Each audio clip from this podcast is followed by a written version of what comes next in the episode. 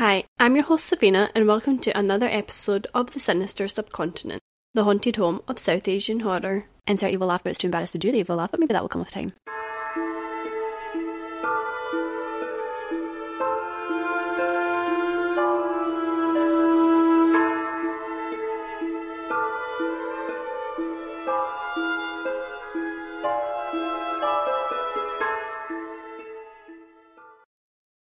Hello there, so nice to see you here again.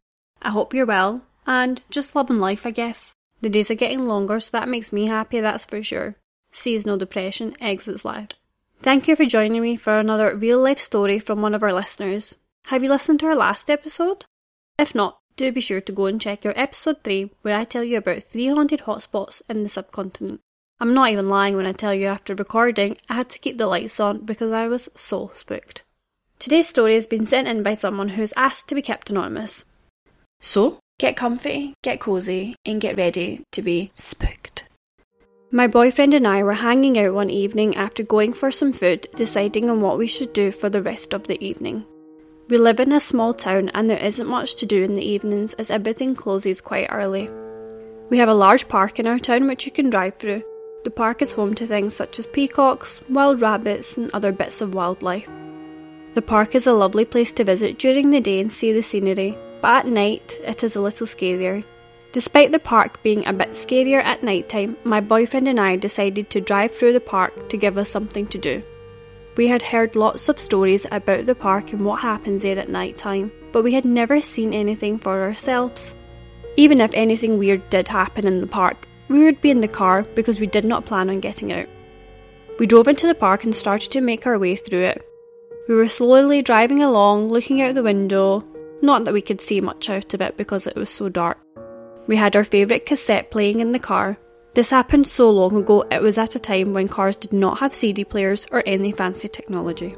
The cassette started to sound strange, and instead of the music playing and hearing the singing, it sounded like when someone is gargling. It was just a really strange sound. We turned this off and thought maybe the cassette has been damaged so we switched to the radio instead. The radio was also not working properly. It was noise like what we call white noise or static.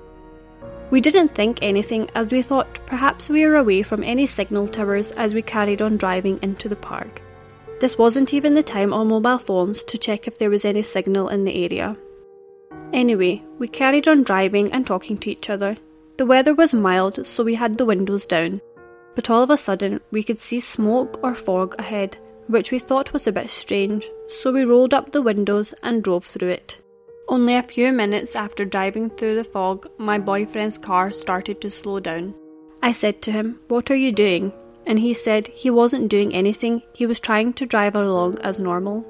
He thought the car was breaking down. I was so annoyed, I said to him, Was there no gas in the car?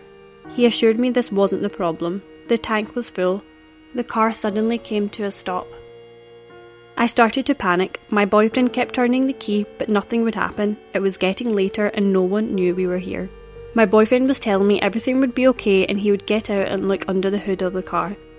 I didn't want him to get out. I was scared. It didn't matter because we couldn't get out. The doors were jammed. We tried and tried to open them and nothing would happen. We were stuck and I started to cry. We looked out in front and I couldn't believe my eyes. In the distance, in front of the car, stood an old woman dressed in white, with long white hair covering her face. We were frozen to the spot.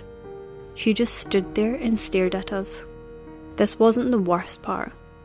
When we looked at her properly, we noticed her feet were back to front. And that's when we know, humtoge, we are done. In my culture, we were always told that if you see a person with their feet back to front, this means they are a witch. The witch started walking closer and closer to the car, and I couldn't understand what to do. We were both panicking and started regretting our decision to even come into the park. When she got right in front of the car, she disappeared almost like she walked through the car, because when we looked out of the window at the back, we could see her walking away. My boyfriend tried the key again, but still nothing. We tried the doors again, but they were still jammed, although At this point, I wasn't even sure if I wanted to get out of the car. I don't remember how much longer we sat for, but all of a sudden the doors flew open out of nowhere, they just opened wide. We looked at each other and got out and started running towards the entrance of the park. We were running and started to see the woman standing in front of us, facing us. We said the Lord's name and ran straight past her, hoping that was the last time we would see her. But no, after running a little further, she appeared again. This kept happening. She kept appearing in front of us as we were running out. We eventually started to see the street lights and knew that we were almost out of this horrible park. When we got out, we found a taxi and went straight home, not even bothering about the car. Because we had left the car there, we returned in the morning with the mechanic. We told him about the car breaking down, but did not tell him about the strange lady we seen. We didn't want to make ourselves sound crazy. We got to the car, and it was there as we had left it, doors wide open. My boyfriend got in the car to show the mechanic that it will not start. He turned the key, and the car started with absolutely no problems. We looked at each other so shocked. How could this be happening? We apologised to the mechanic but did not question this at all. We got our car and left the park as quick as we could. We have only told a few friends about this experience. One, because we should never have been out together that night, and two, we didn't want to risk people thinking we had lost our minds. I have been back to the park during the day, and the park is still as beautiful as ever with no issues. And the cassette and the car? There have been no problems with either of them since that night. Oh my days, are you kidding me? I honestly just can't even get my head around it. What what did you see? Was it a witch? What? I have heard from friends myself about the back to front feet theory. However, unsure if it's ever been verified or whether there's any truth to it. I mean, like, if she wasn't a witch, then what else could she have been? Roadside assistance coming to help you with the broken down car? Anyway, hats off to you and your boyfriend also for getting out of the car and leaving the park, because me, nah, I would have been firmly stuck to my seat, unable to move out of fear. What did you guys think of that? Who was the lady? What happened to the car? And what happened to the cassette that night? If there are any lessons to be taken from today's story, it's do not drive through creepy parks late at night, no matter how bored you are. This story really reminds me of a place in Glasgow called Pollok Park. If we ever used to drive by at night time, my mum would tell me that the place was filled with ghosts and try and scare me with that one. Um, whether there's any truth to it, I'm not so sure. I've never heard of any real life stories about the place.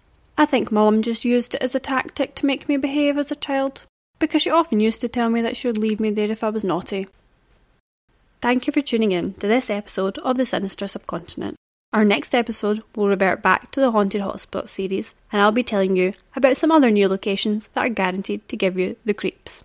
If you would like to submit a story to be read out on the podcast, then head over to the Instagram page, The Sinister Subcontinent, and you can find details on how to do so. Don't forget to follow, like, and subscribe to the Sinister Subcontinent on podcast platforms, Instagram, and now TikTok. Keep an eye on your notifications for the release of the next episode. See you there!